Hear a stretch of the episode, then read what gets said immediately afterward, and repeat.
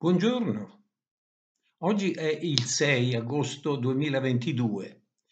Nel secondo podcast parleremo della conversione di Jacopone e della sua scelta di diventare frate francescano laico.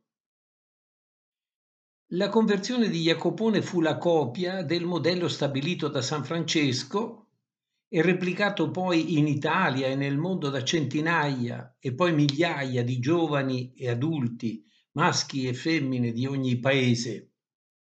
Si tratta di corrispondere alla raccomandazione che Gesù aveva fatto al giovane ricco.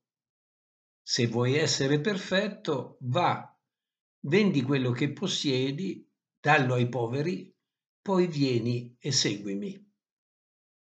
Jacopone non era un uomo da mezze misure. Un bel giorno dell'anno 1268 circa, abbandonò definitivamente la vita mondana e iniziò il cammino della santità insieme a quello della poesia.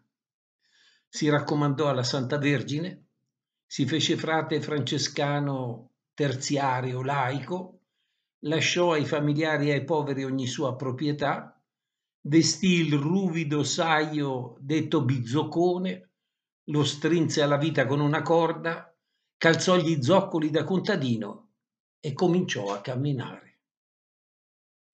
La laude o amor de povertate rappresenta la più completa testimonianza del suo itinerario mistico. I primi due versi di questa laude ci dicono il sentimento che Jacopone provò nei giorni che seguirono la sua conversione. La laude comincia così. O amor de povertate, renno de tranquillitate. Queste sette parole più un punto esclamativo dicono che il primo sentimento che Jacopone registrò al momento della conversione fu l'aver trovato finalmente la tranquillità.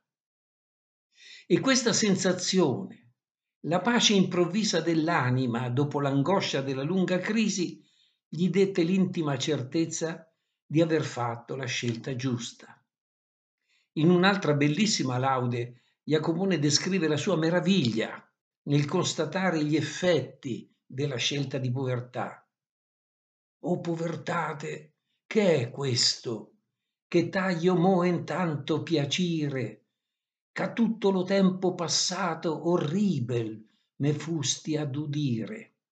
O povertà, cosa mi succede ora che mi piaci tanto, mentre nel tempo passato mi sembrava orribile anche solo nominarti? Dobbiamo notare a questo punto quanto sia inadeguata la tradizione delle agiografie dei santi, cioè l'invenzione di storie fantastiche e sdolcinate, destinate a fare presa sulle persone devote, senza presentare loro versioni realistiche della santità. Bonifacio VIII, grande sponsor di Giotto, volle che la santità di Francesco fosse rappresentata da una predica agli uccelli piuttosto che dalla visita ai lebrosi, che era così sconveniente per i benpensanti del 1300 il vescovo Angelo Cesi di Todi accettò che si inventasse la storia della moglie Vanna come motivazione della conversione di Jacopone. La ragione vera, cioè il disgusto di Jacopone per gli abusi della ricchezza e del potere, non sarebbe piaciuta ai ricchi e nobili sostenitori della Chiesa di Todi del 1500. Le agiografie hanno alimentato molti equivoci a proposito di santi e di miracoli e oggi determinano nelle persone più riflessive e soprattutto nei giovani il discredito di molte devozioni e tradizioni religiose. Troppa ipocrisia, direbbe Jacopone.